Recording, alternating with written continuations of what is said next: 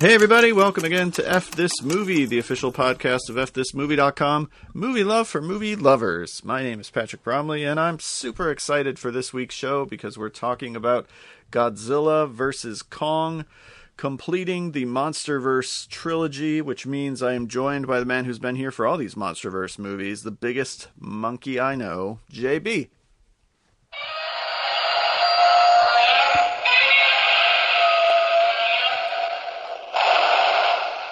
And God, Godzilla is joining me. Godzilla, the OG, the original Godzilla, and he's going to roar if he disagrees with anything you say. Wow. He may be roaring a lot. I don't know. We'll see. Um, Godzilla versus Kong in theaters and on HBO Max right now. If you're a subscriber to HBO Max, came out March 31st, is already the highest grossing movie of the year, mostly thanks to worldwide box office. I don't know if you saw that, J Bones. I did, and I thought two things. Number one, this is very good. This is a very, very good thing that maybe Hollywood's going to learn that there are two different audiences. There's people who like to go out, and there's people who like to stay home. And maybe it's two different groups of people, so you can make money off of both of them. Mm-hmm. But but the other thing I was thinking when I saw how much money it made in theaters, which I think is terrific, um, because I would like theaters to come back, is back when the lovable soul that we all referred to as Toy John used to sponsor those uh, triple features and quadruple features at the Portage Theater that Adam and I used to go to. He loved showing the original King Kong versus Godzilla. He showed it a lot, like like every third month, every other month.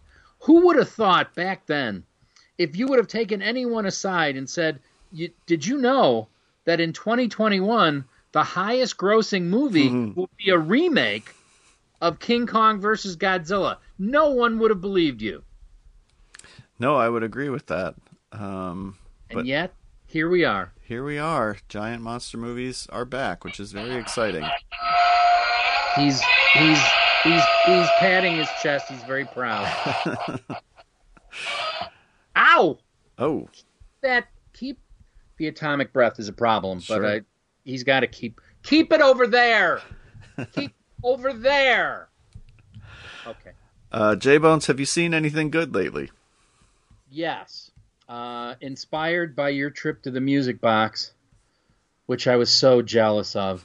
Um, the day that uh, Monkey Punch Lizard was released on HBO Max, um, TCM had an entire day full of um, original Godzilla and King Kong films. It was delightful. And in the evening, they showed Mothra versus Godzilla, which you took your kids to see. I did, yeah.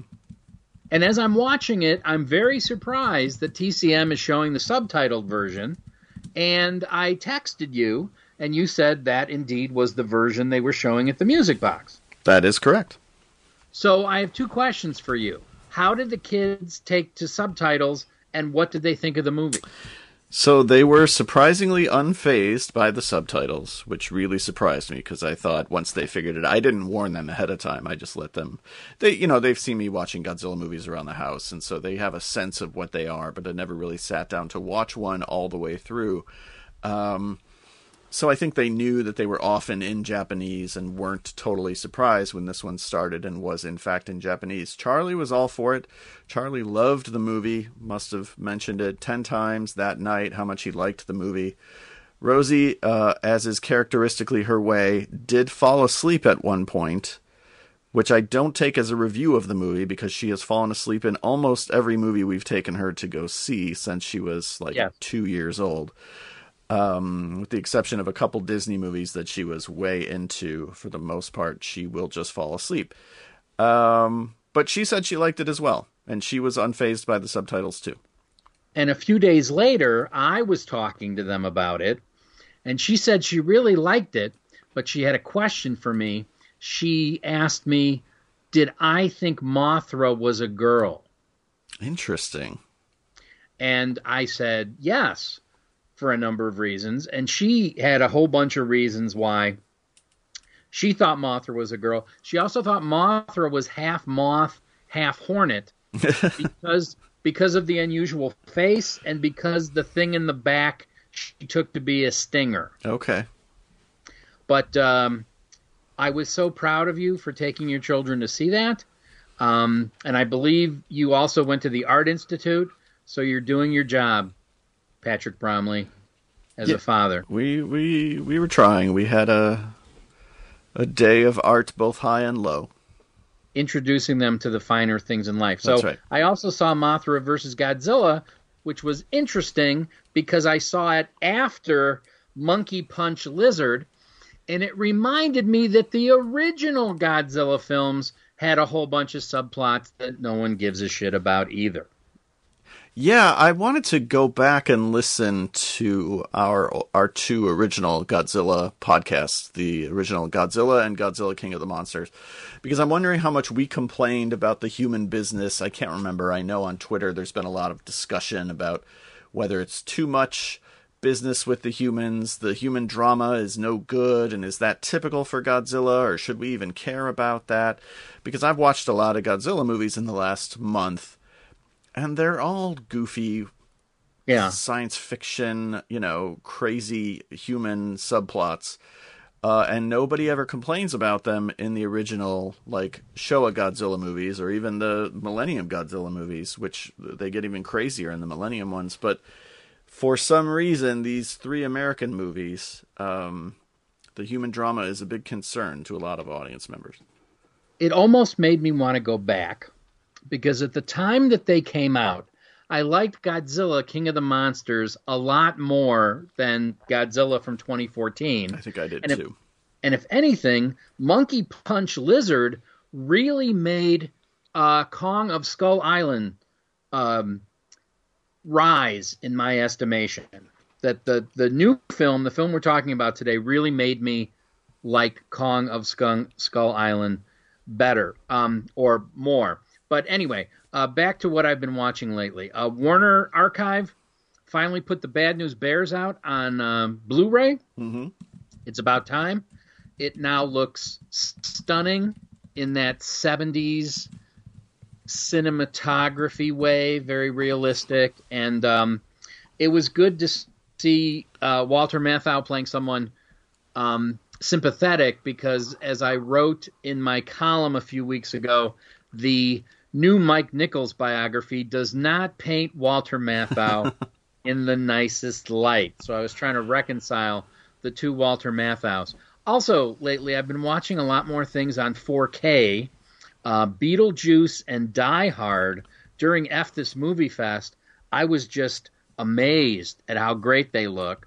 And recently, I got Soul, uh, the Pixar film Soul, the Pixar film Inside Out, and the original Ten Commandments. Actually, the the Charlton Heston Ten Commandments on 4K, and all of those look stunning. And clearly, my eyes are not a reference standard, but occasionally you'll come across a disc.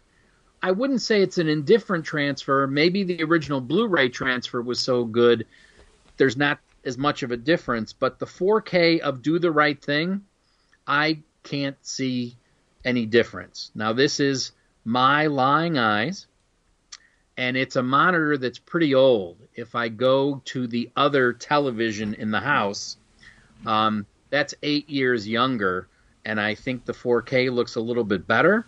But um, the 4Ks of Soul, Inside Out, and the Ten Commandments look amazing.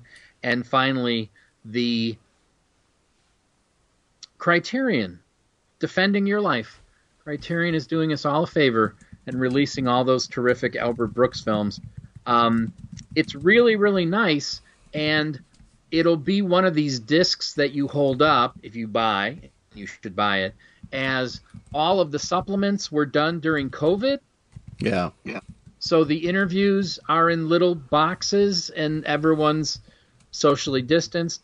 Um, there's a a little uh, feature, a little featurette featuring a woman who's a film critic and a theologian.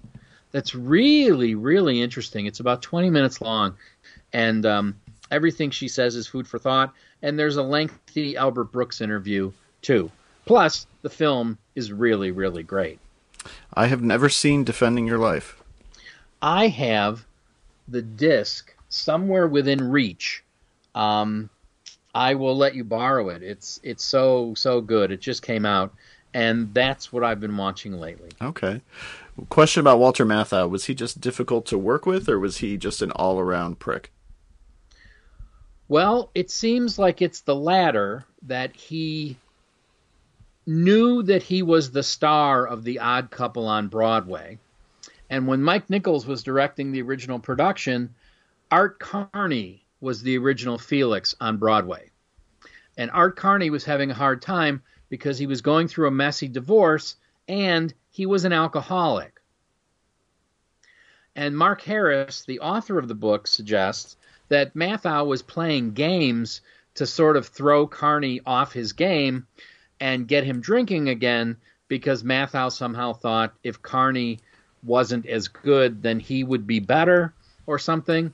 But uh, this is one of the incidents that led to Mike Nichols having this famous never work with assholes rule uh, that he carried with him for the rest of his career. He just refused to work with anyone he considered an asshole. And in fact, after the Broadway production of Odd Couple, he and Matthau never worked again together. Huh.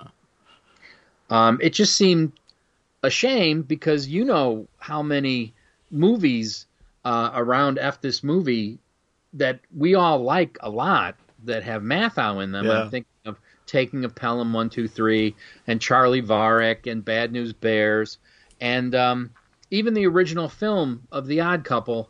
And um, he was always sort of one of my favorite character actors, and uh, that part of the book was sort of sad and uncomfortable to read. Huh. Bummer.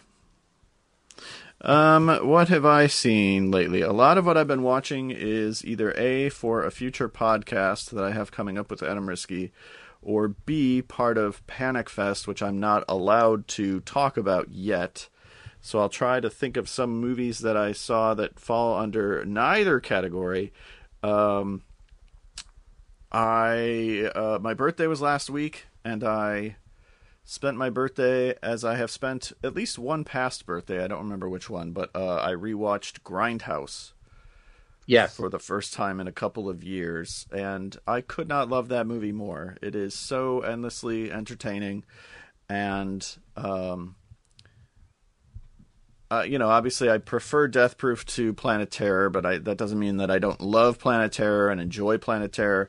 But it was funny to watch the trailer for Werewolf Women of the SS, which oh, yeah. is sort of famously the least loved of all the fake trailers because the other ones are just so good.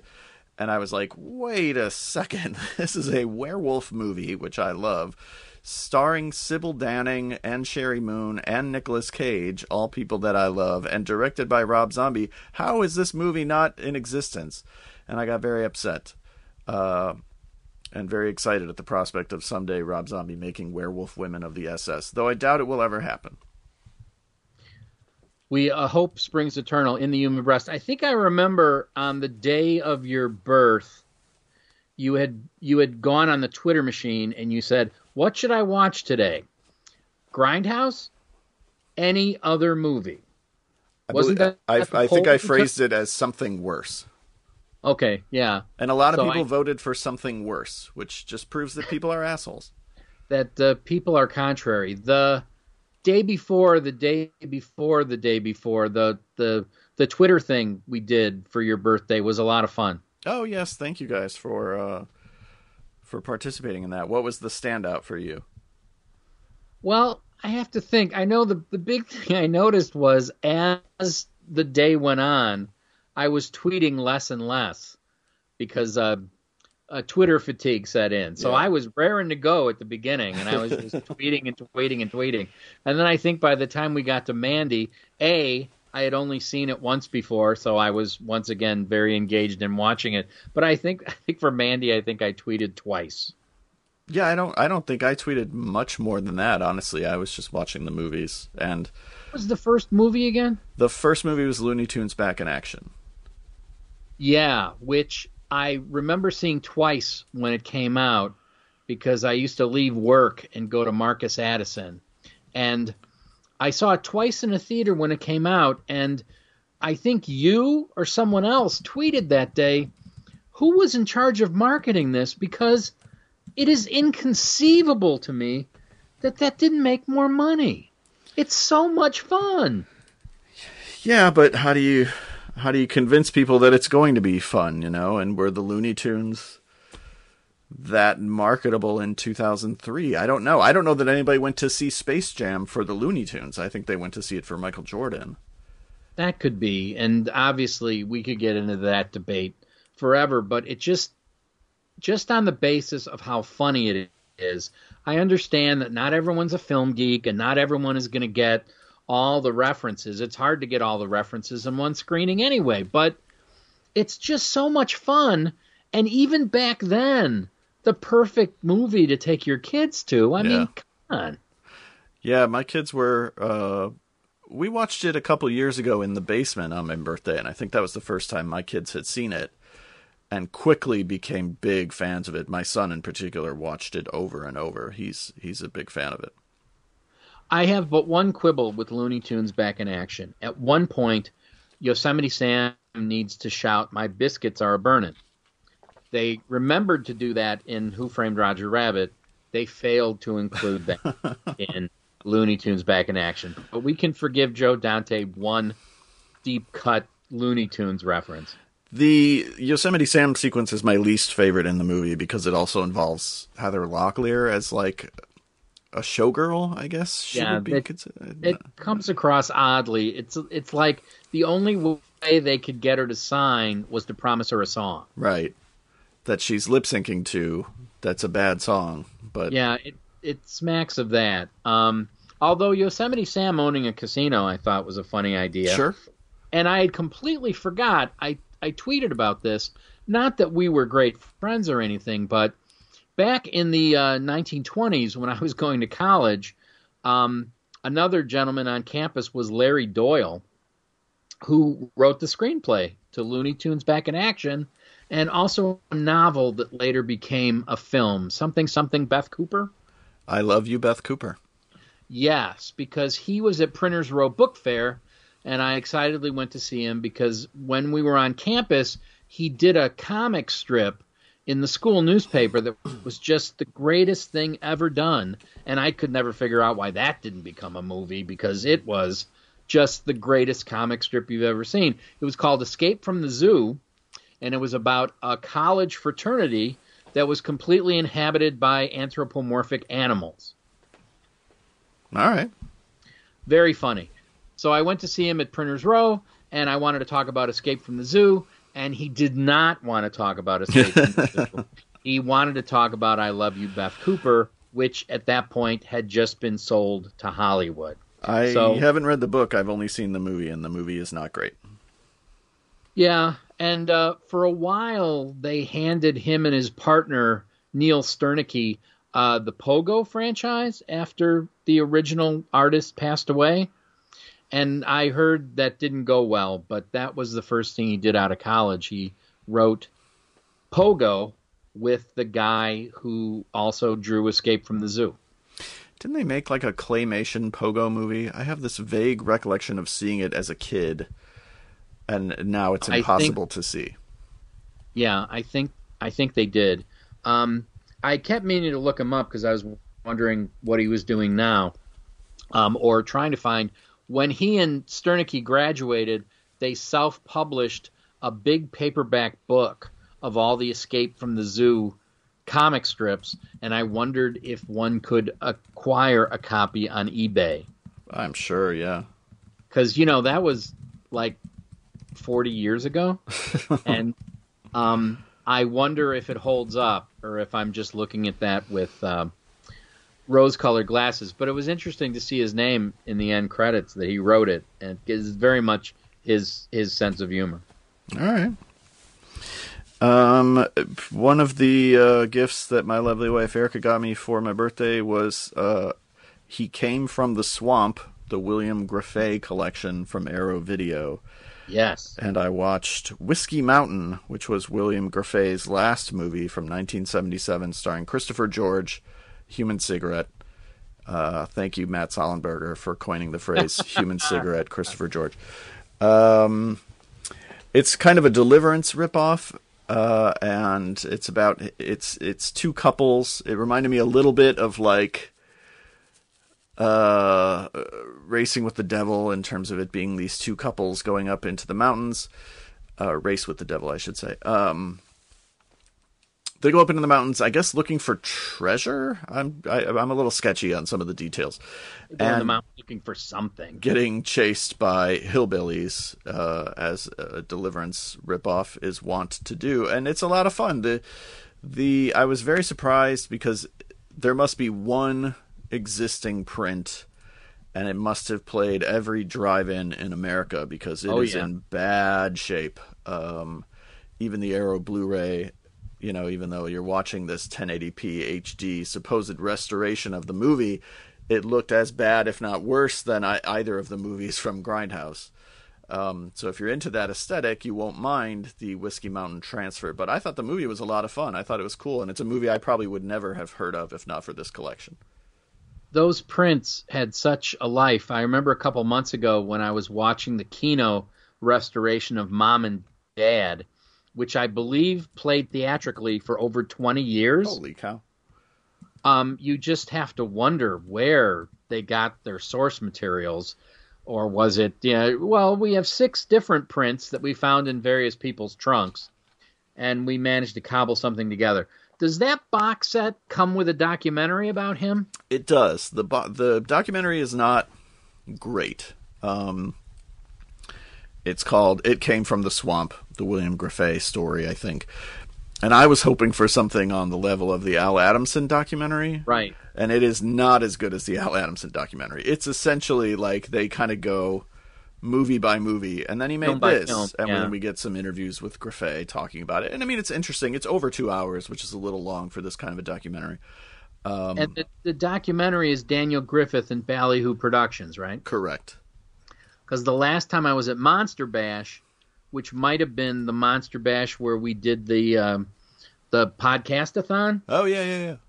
um, I met Daniel Griffith, and I was trying to buy one of the documentaries he did for MST3K without buying the MST3K box set, and Griffith had just come out with the single disc Grefé documentary, and he was he was giving me the full court press to buy that. Um, you could borrow it if you want to watch it. It's on the same disc as Whiskey Mountain, so you could see both. Ooh, William Grefé double feature time. Yeah. and you say it's a battered print. The the Whiskey Mountain one is, yeah. Right, but in a weird way, because I still remember going to the drive-in when I was in high school, because that's how old I am. All of these restorations have a spoiled. There's something very delightful about a print that's shitty. Yeah, I don't mind it, but it, it is alarming The because we're behind Grindhouse know that. Right. We're so used to I mean, I watch Vinegar Syndrome titles and I can't believe how good the shittiest movies look Oh yeah, on Blu-ray. And not not to say that all Vinegar Syndrome movies are shitty because there's a lot of really great ones, but the fact that they're on Blu-ray at all looking as good as they do, you know, Vice Academy 3 looks pristine like it was shot yesterday and I can't believe it. A couple months ago I was watching I might get the title wrong, but not the violent years. Um the the Ed Wood film where the the Vinegar Syndrome disc has both versions, the one that's R and the one that's not R. I know the one you're talking about and I can't think of it. Violent females, th- four violent women. I don't know. If you're listening to this and I'm driving you crazy, write the write the film title in the comment section. But I'm watching it and both versions look so great. I'm like, did you get this out of Ed Wood's skull? Is this Ed Wood's corpse's memory of what this film looked like? Because where on earth? I don't know. We we went to to Fantasyland and we found an unopened box with the original camera negative of the uh, violent woman action X-rated epic whose title JB can't remember. It is the violent years. Okay, I was thinking This is the one about the girl gang. right, but Ed Wood made two films like that. One of them is in black and white, and it's famous because in the trailer, like the girls walk up to a blackboard and it says hygiene, and they like turn up their nose at that, or They hate hygiene. well, it's like, like the law, and they oh they're there. There's there's clips from it, and it came from Hollywood. But what I'm talking about was made in the early '70s, and it's in color. Okay. And there's sort of a violent drive-in version that's R, and then there's a version with extra scenes that makes it X-rated. Is this the fugitive? The Fugitive Girls, fugitive girls? Yeah. Okay, I know the one you're talking which about. Which is one of the titles because both versions have different titles. Because then you could show it at the same drive-in twice, right. Exactly. And, and trick people. There's some talk about that in the Grefé documentary. Like, we put this out, it didn't do great, so we shot a few extra scenes and retitled it and did much better with it. every time I catch up with Kroger Babb and read more about Kroger Babb, my spirit animal, it is amazing what those guys did, and very uh, apropos that they were nicknamed the Forty Thieves. Um, the last movie I'll talk about, I was going to talk about a movie called Violation, which just showed up on Shutter, but it's very unpleasant, and so I won't talk about it. So I'll talk about uh, a movie, a Hammer movie, I finally caught up with thanks to Svengoolie, and that is The Beast Must Die. There you go. which ran last weekend maybe on Svengoolie, and uh, I finally got a chance to see it. on see his tenth anniversary broadcast. Yeah. Uh, no, that was this weekend, right? That was Oh, that's right. It was the Corman's Roger Corman one. Yeah. Um, yeah, The Beast Must Die. I had never seen, and it's not great. it's kind of an Agatha Christie mystery, complete with a werewolf break, where you're supposed to ruminate on who the werewolf is, and of course. Watching it on Svengoolie, they were playing the Jeopardy theme the whole time, so you can't really ruminate because you're too distracted. how, how did the film look on Svengoolie? It looked okay. Because there's a boutique label that either just released it on Blu-ray or is just about to. Well, it Severin did, didn't they? Wasn't it part of that box set or no? I'm I'm confused, but I know I'm I saw it up.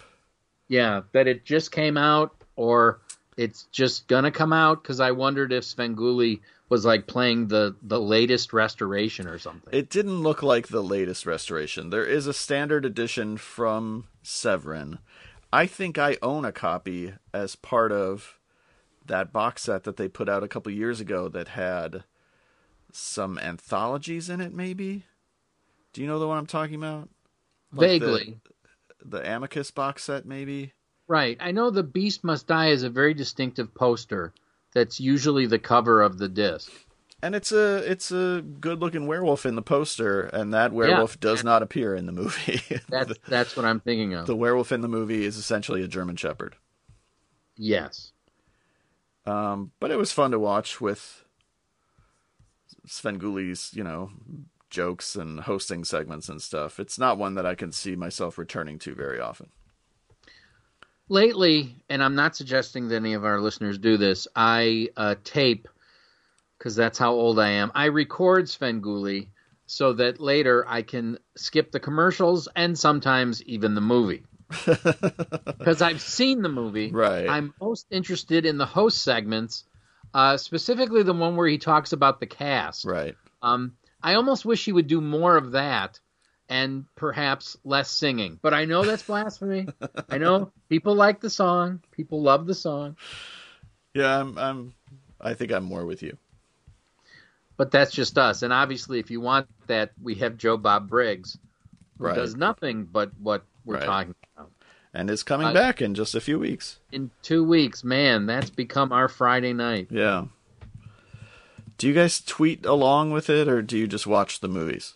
We have never done that. Yeah, I, I'm not into the tweeting part, which is fine. I mean, that's it's at this movie fest basically, so I get it, uh, but I don't do that part of it. Not to impugn anyone, let me see if I can talk about this without pointing fingers. Oh boy, there is a group who is who are not affiliated with Turner Classic Movies. Although the way it's presented, I thought it was Turner Classic Movies, but it's not. It's some people who really love movies, and they should not be faulted for this. And they sometimes do watch parties on Twitter of TCM things. right? And so the last time they showed Plan 9 from Outer Space, I thought, I've got an hour and a half. I love this movie. I'm going to tweet along. And as it turns out, they're much more interested in tweeting things that anyone who loves Plan 9 from Outer Space already know, and they are not interested in liking or retweeting what anyone else has to say. so obviously, if you were using the correct hashtag, everyone who was playing along could read everyone's tweets. That was the fun of it. It was just like at this movie fest. But I found myself getting likes and retweets from every single person except the hosts. Interesting. Because say what you want, I know a few things about that movie. Yeah, right. And I have something to say. So I think it's a great idea. I think if that's what they want to do, that's what they should do. But I think it would make it a lot more fun for everybody if half the time they were tweeting and the other half of the time they were liking and retweeting. It would be more democratic. Yeah, um, let's move into our discussion of Godzilla versus Kong. The movie's still fairly new, so we can try to talk spoiler free for a couple minutes and just give our initial impressions. Uh, I think it's going to be very possible to get all the way through this podcast and not spoil anything. I really do. Really? Yeah, given the nature of the film, given that ev- anyone listening to this knows about Godzilla and King Kong, I I don't think that's going to be a problem. There were two major things that I knew nothing about. Now, to be fair, I had only seen one trailer one time. I skipped all and the I trailers. I know one of the two. I think I know one of the two things you're talking about, and I'm not even sure if that's a spoiler. But I I, I would be fine not mentioning it. Uh, okay. I mean, I might have to mention it just because it was one of the things I really liked about the movie. Okay, then you mention it, and then it's your fault. okay, fair enough. I'm tired of people being mad at me. Stop being mad at me.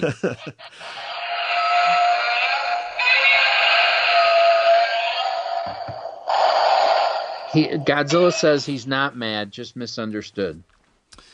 Weirdly, I would say that I liked this movie, but when it came time to record this podcast, I found myself feeling like I was in a bad mood, and I couldn't decide if I was in a bad mood about this movie or if I was just in a bad mood about talking about this movie. Because the little bit I've seen on Twitter since it came out last week makes me feel like, boy, you just can't win.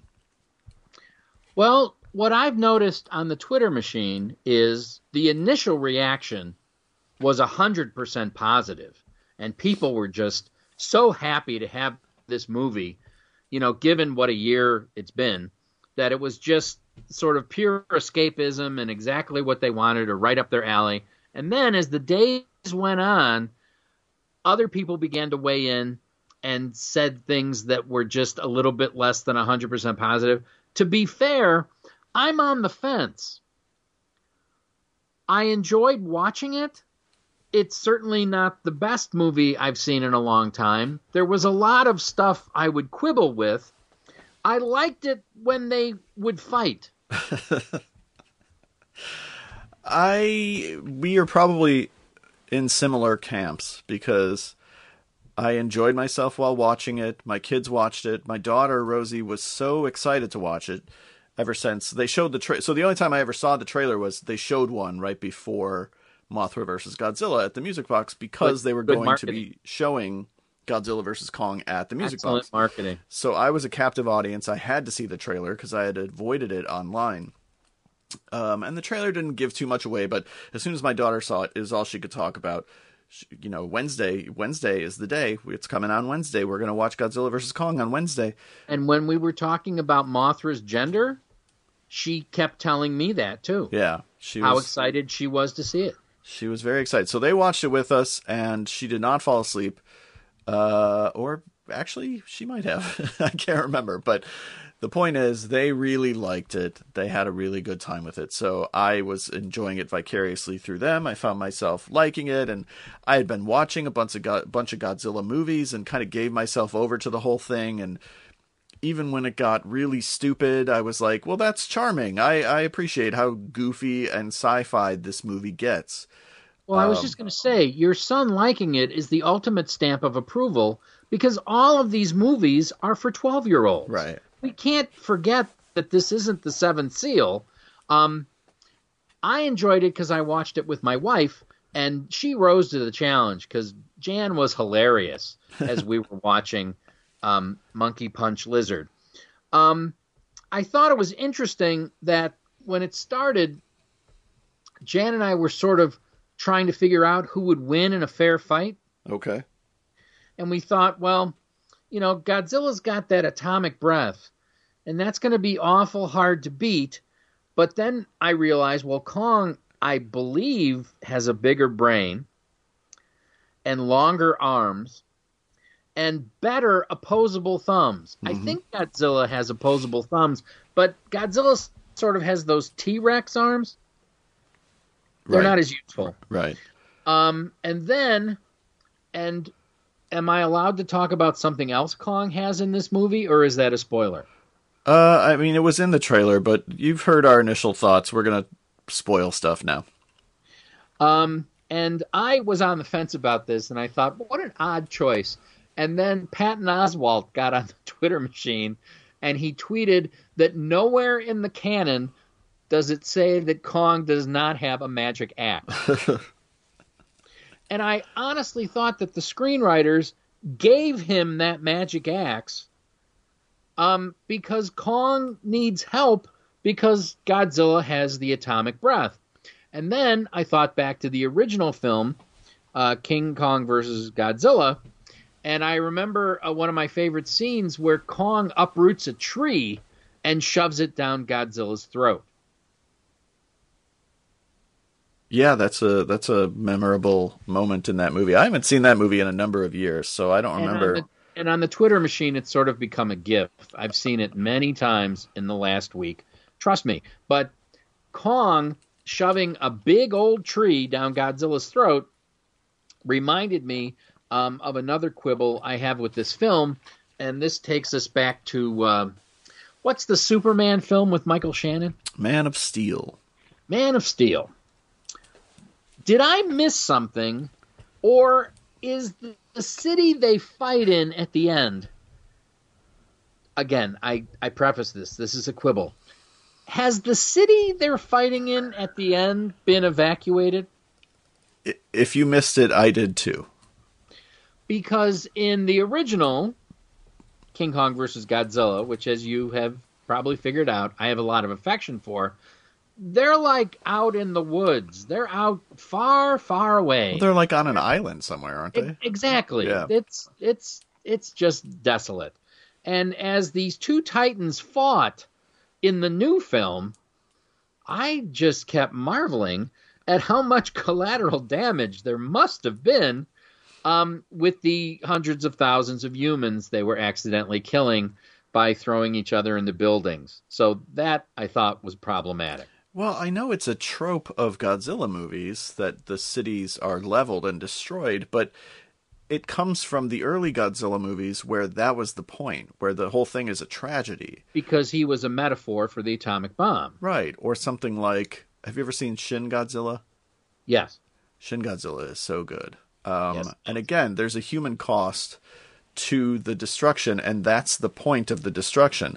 Once you make the point of the movie, hey, isn't this fun? These two guys are fighting. Once you turn it into professional wrestling, you sort of no longer have license to have that human cost. And so for them to destroy as many buildings as they did inside of this goofy, silly popcorn entertainment uh, was troubling for me.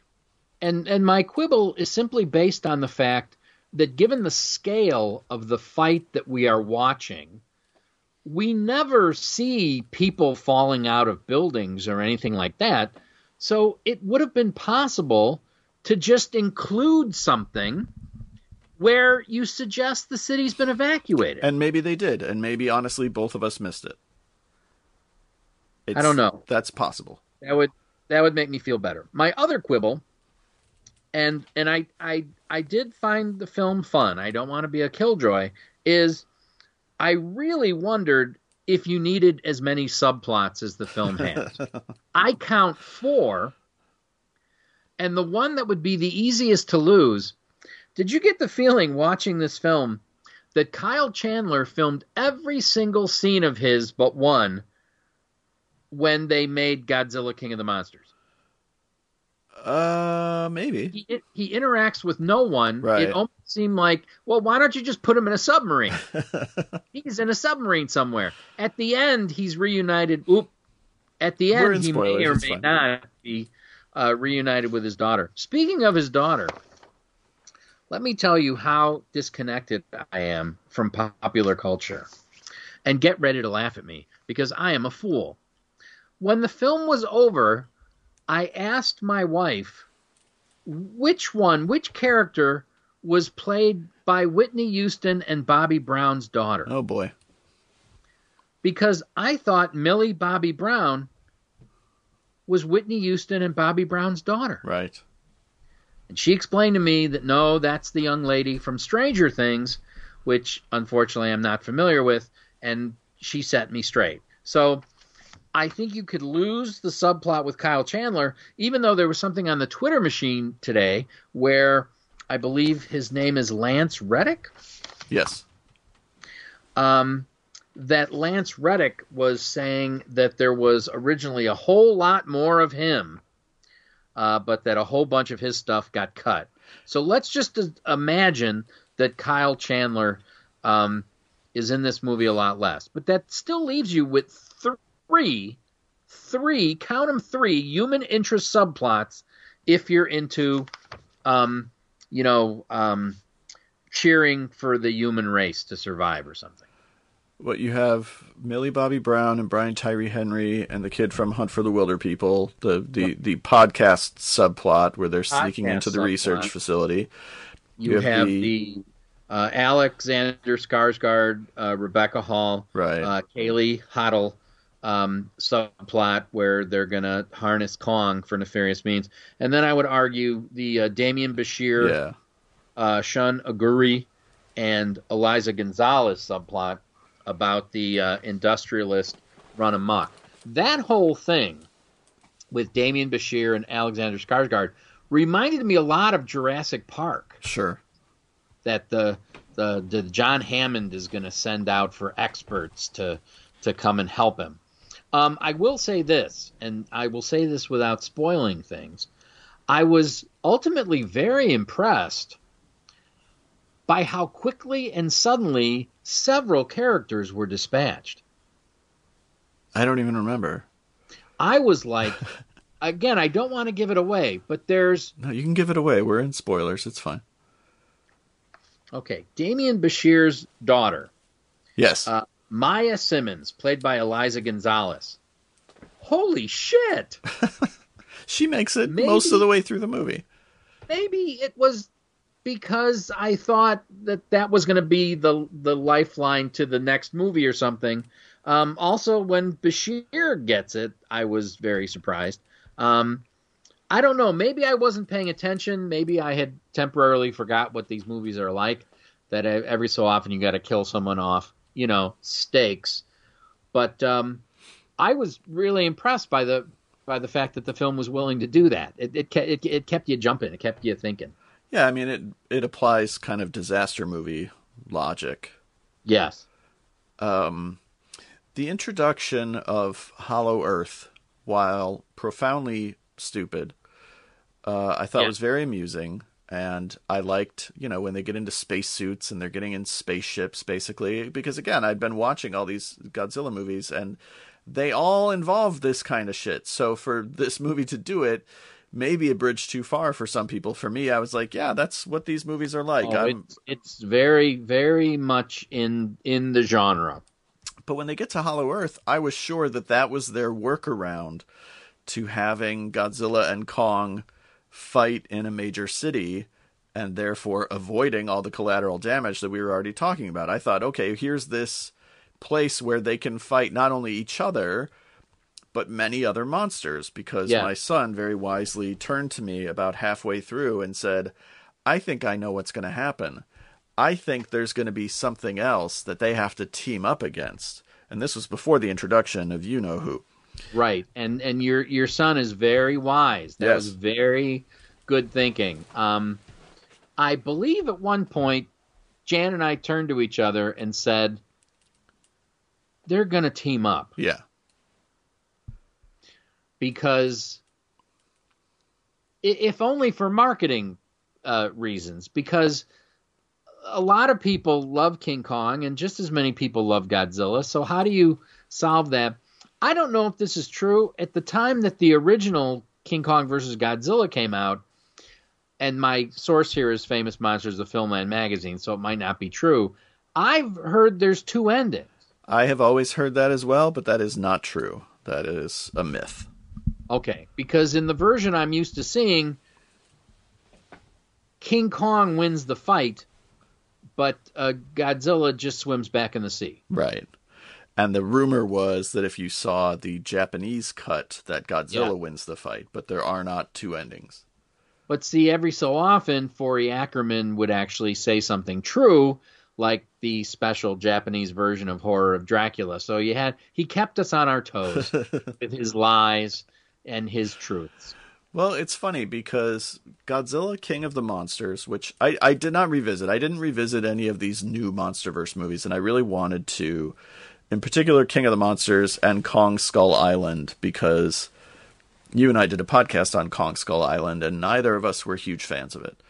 Um, and you said you like it more now in retrospect because of this movie. I, I haven't gone back and revisited it. I think it's on HBO Max, so I may still do that. But Godzilla King of the Monsters, Michael Dougherty is clearly a huge Godzilla fan. Yes. Adam Wingard appears to be a much bigger King Kong fan. Yes. Very very that's yeah, that's that's pretty obvious. Um, Godzilla is kind of a supporting player in this movie with his name as part of the title because this is really a King Kong movie, which is one of the things I liked about it because I really loved King Kong in this movie. Yeah, me too. And it's interesting and I'm I'm thinking as a screenwriter you have to because not to get into the whole evolution debate. That that Kong has to be more sympathetic than Godzilla for any number of reasons that it would be very very difficult to have them sort of switch places. Right. because we have an amount of love and sympathy for Kong maybe because as a species we're closer to him or maybe because he looks more like a big guy um, and you know humans don't have tails or atomic breath although mine comes close in the morning um, that uh, that in all of these films uh, Kong is presented more sympathetic I don't remember him being particularly sympathetic in Skull Island. Well, he's sympathetic in that he just wants to live his life, and all these people are are showing up and giving him shit. Sure. Which I Just leave understand. him alone. That's how just I leave feel. him alone. Yeah. This this this habitat. I mean, Jesus Christ! um, Uh, I like going to Scotland and messing with sheep. Just leave them alone. They're fine. They're sheep. um, I, I liked the reveal at the opening of the movie where we find him on Skull Island and then he throws the giant spear and it turns out that he's inside a dome. No, I like that a lot too. And going back to my original point about how is Kong gonna beat Godzilla? Godzilla seems to have advantages. I thought it was interesting in sort of foreshadowing or Chekhov's spear that the first thing we see Kong doing is fashioning a weapon, Right. and that maybe that'll be one of the ways that he uh, he fights Godzilla. The story credit belongs to Zach Shields, who I'm not familiar with, Michael Dougherty, who made King of the Monsters and who we're big fans of, um, and Terry Rossio, who was involved in the Pirates of the Caribbean franchise, and you know what a fan of the Pirates of the Caribbean franchise I am. Oh yeah, But neither of them wrote the screenplay. Uh, that's credited to Eric Pearson and Max Borenstein. And unfortunately, I a lot of the dialogue kind of annoyed me because there's this kind of Michael Bayification um, where everyone is the comic relief and uh, I didn't think it worked. I mean, I thought all the podcaster stuff was like not great. I thought Alexander Skarsgård's character, for being so smart, was kind of an idiot. Um, there's this need to make everyone funny that I was not totally on board with. I don't know how you felt about it. No, I, I thought the dialogue was the worst thing about the film. And at one point, maybe halfway through, I turned to my lovely wife and said, maybe they should have paid for one more draft because it's so utilitarian. It's so unaccomplished. It's so generic that um, it's it's not the way people talk. It's not the way people behave, especially when they're going through the you know the what's happening in the film. It's it it sort of exists for there to be a script that they can shoot or maybe get actors interested in. I, I don't know. It was just so generic, and here I mean the dialogue. Right. Because there were a couple plot things I liked, um, Hollow Earth notwithstanding. I thought and and again, this is a test I often use. Can you name one memorable line from the movie? Uh, I cannot. And Demián Bichir think, says, "Oh shit!" before he dies. Yeah, but that's that's what I remember. Um, you know, for something that people love so much, and I'm glad so many people love it. And if this gets people back in movie theaters safely, more power to them. Um, for a film that seems so beloved as sort of this big feel good throwback, we're going to watch this movie, um, sort of a popcorn movie, you'd think there'd be at least one line that's memorable. Well, that's unfortunately a lot of the blockbuster formula now is this kind of rote dialogue where, and I, I joked about it as being the Michael Bayification of the dialogue, but it's like it's in Roland Emmerich movies. It's in all these movies that are engineered to be these massive crowd pleasing blockbusters. And maybe it has something to do with translating overseas. Maybe it has something to do with with with pleasing all four quadrants. Um, but it doesn't have a personality. It's just everyone's a jokester, um, or all the dialogue is meant to be kind of funny and none of it yeah. is memorable or particularly strong. Um, and and that was, I mean, again, you know, the the immediate pushback is, well, I don't go see these movies for the dialogue, and that's fine and that's fair. The Godzilla fought King Kong, and that's what you were here for. Yeah. Um, but the movie could have been better with a dialogue polish. Thank goodness Godzilla doesn't have to be translated.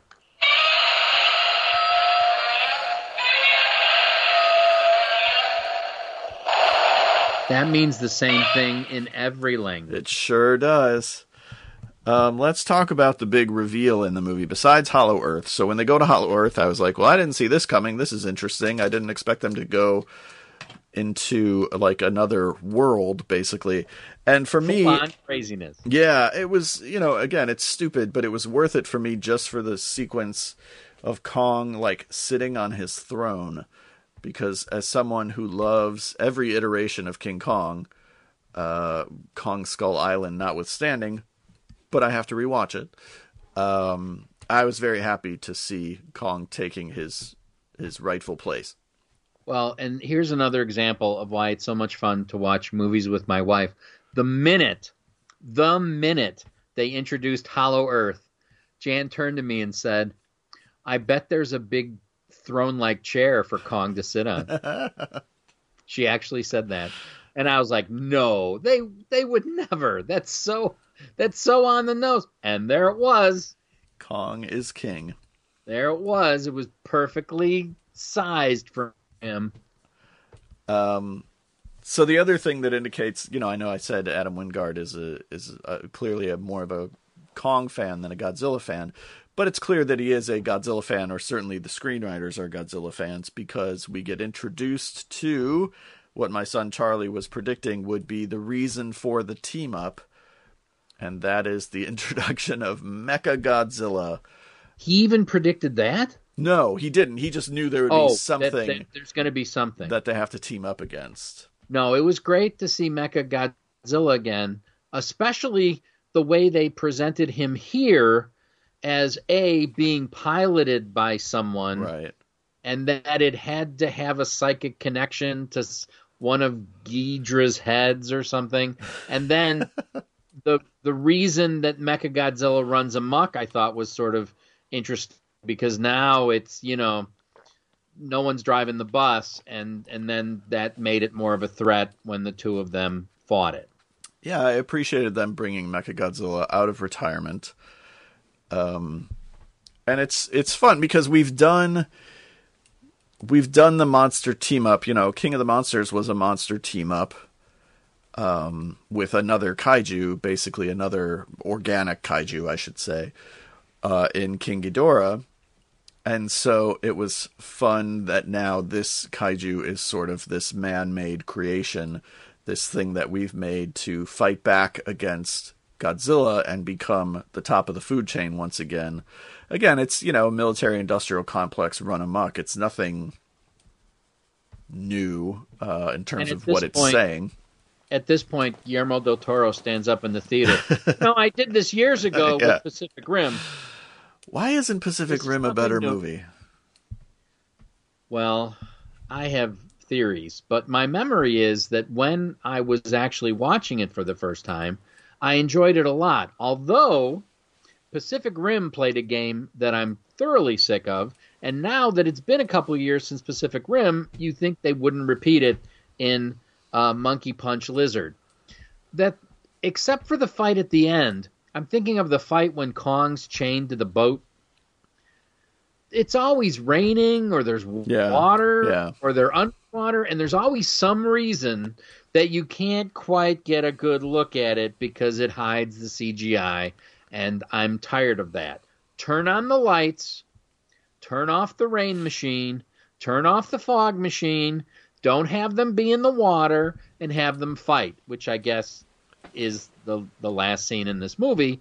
But that that whole thing, like in some of the early DC movies, someone said there's always shit flying through the air. to and the I'm credit of. Uh... We're, we're aware of that trick, so stop doing it. We'd like to see the special effects. Thank you to the credit of I think Kong Skull Island, my memory is that most of that movie takes place during the daytime. Yes. Uh, and a lot of this movie, I mean, is at night, but Adam Wingard lights it up with various bright neon colors because he really likes that aesthetic, and it makes it at least fun to look at. This is a movie that, while perfectly entertaining on HBO Max, uh, I would love to see on a big IMAX screen. I'm not ready to go back to movie theaters quite yet, yeah. but I really, I so wanted to see this in IMAX because, as you said, uh, the neon city that's presented at the end is really, really cool. It's yeah. a great, it's a great art direction move. Yeah, it's really, it's really cool looking. It makes the movie, you know, fun and colorful rather than kind of dour, kind of dreary. Which my memory is that the was it 2016 the the first Godzilla? 2014. 2014, Jesus. Uh, uh, that that was kind of a dour affair, is my memory. And while we were watching it, Jan once again reminded me that when she and I were children, which was at approximately the same time, uh, both of us would have nightmares where Godzilla was on the horizon and we knew something really bad and destructive was coming, and we couldn't do anything about it. Yikes! Uh, it turns out both of us had that dream when we were kids. That's wild. Yeah, it's it was really disturbing when you were like eight. Not not one of the better dreams. No, it wouldn't be. It would be a, a, a disturbing dream right now. I feel like, uh, much less as an eight-year-old. So whenever the movies, and invariably they do, show the establishing shot of Kong. Uh, I'm sorry, of Godzilla coming up over the horizon.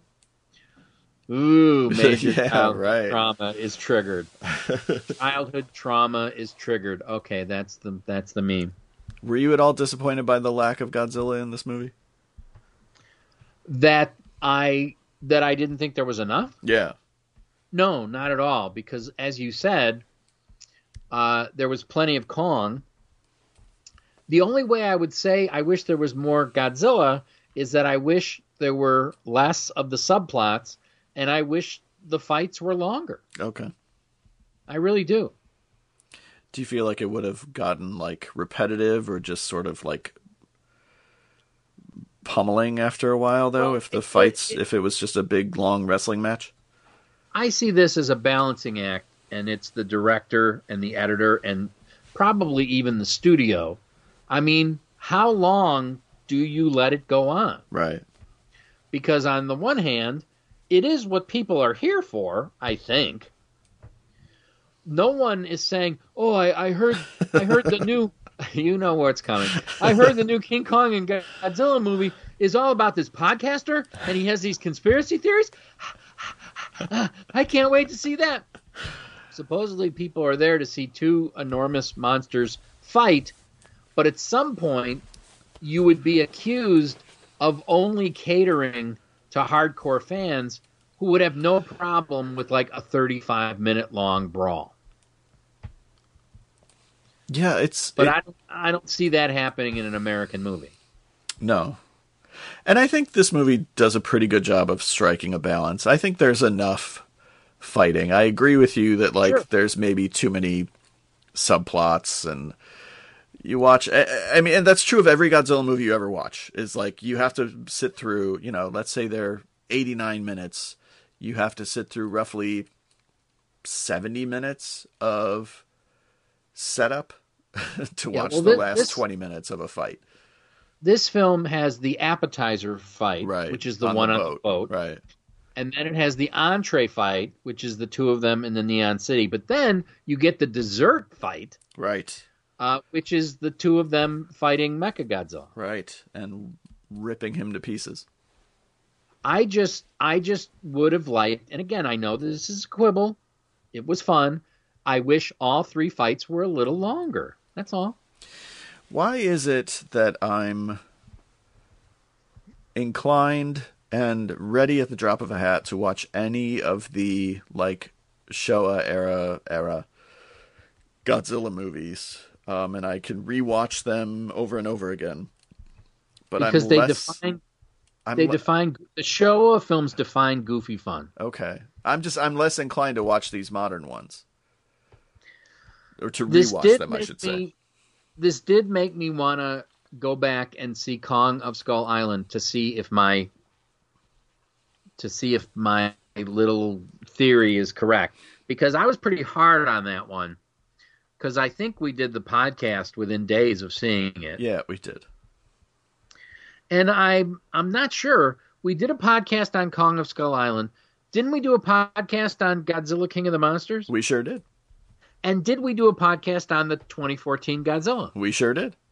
Okay, so this concludes the quadrilogy. right. In theory, Yeah, well- unless they keep making these movies, since this one's so successful, they may. or unless for Scary Movie Month, we do a whole podcast on the original King Kong versus Godzilla, Which we could do, but we have all those Hammer uh, Draculas to watch. which I have cleverly started preparing for early this year Ooh, that's smart. instead of cramming like I did back in high school. Um, I'm very much looking forward. We're going to do the the Dracula films this year, right? Yeah. Yeah, very exciting. Including the uh, Japanese horror of Dracula Yes. with more Which- blood. which if you you can't afford the region 2 thing it's available on youtube if you want to watch it Yeah. the the little the, the the longer version which is so great And what is the change? Just when he decomposes, it's longer? there's more and it's it for the time when you consider when the film was made it's really it's really over the top it's like oh really wow And in that But I one, mean- correct me if I'm wrong, Godzilla wins. well it depends if you saw it in the netherlands I don't know how they worked this out with the script, but if you saw it in the Never- Netherlands, the milk industry won. Oh, wow. Yeah, is- there's a whole that is a surprise. there's a whole dairy there's a whole dairy subplot. I'll give you a hint. Kong's a mammal. I, I this made me want. I I had meant to rewatch Kong Skull Island before this movie, just because I wanted to watch all of them in the lead up, but I didn't watch any of them. Um, but then I did want to rewatch Kong Skull Island after watching this movie because I liked Kong so much in this one that Yeah. I thought all of that goodwill would carry over to Skull Island, and maybe I would, uh, maybe I would like it more this time. No, I still have to, but I intend to. And are the first three on HBO Max? I believe so. Yeah, Yeah, I do too. And a Um, bunch of and a bunch of old Godzilla movies too. I will say this, and I'm not just trying to curry favor. Talking to you about uh, Godzilla versus King Kong was more fun than watching it. Oh, really? Although I thought we would fight. What? Oh dear. I'm going to swish my tail and throw you into your DVD shelf. um, was that just for the setup for a joke, or did you actually think we would fight about the movie? That was just a joke. Okay. although I was curious because we were together Sunday and we cleverly didn't talk about it. Yeah. So I I was just curious what you thought because for days my opinion was strangely unformed. I feel like my opinion is quite- still unformed. like, I couldn't quite wrap my head around it. Um, I do not want to be officially against fun. And there were things to like. No, I, I enjoyed it when I watched it. I enjoy things that I think about and watch. I, I meant to rewatch it actually because I wanted to try to solidify my position because I did find myself getting so weirdly grumpy about it in the last week since I watched it. And I don't know why because I didn't dislike it. I was lucky enough to see it with Jan. I wish I could have seen it with Charlie and Rosie. Oh, yeah, that would have been fun. That would have that would have made it, Yeah. and I would have brought snacks. Yeah. Well, maybe it'll be out on Blu ray by Scary Movie Night this year, and maybe we'll actually have a Scary Movie Night this year. I I don't want to. I I think we'll be able to, don't you? I It's hope so. Yeah, I, I hope so. We're all very we're all very close to being vaccinated. Yeah. We'll see. I don't know. Anything else about this movie you want to say? You got to get a big exhaust fan for the basement because Okay. apparently air replacement is huge. I'm sorry. Uh, what did you say? Is there anything else about the movie you want to say, or should we wrap up? I I think we should wrap up, given that Godzilla's tail is now wrapped around my neck. Oh dear. All right. Well then, uh, thanks. Thanks for talking about this movie with me. Thank you guys for listening. As always, go to fthismovie.com. Follow us on Twitter at fthismovie, on Facebook, on Instagram, on YouTube. Email us at fthismoviepodcast at gmail.com and listen to us wherever you get your podcasts. If you're a fan of the show, please rate and review us. It helps us out a whole bunch. If you're not a fan of the show, that's okay. Uh, you can find other shows to rate and review and maybe keep those opinions to yourself. Thanks again, JB. Kaiju, Gesundheit.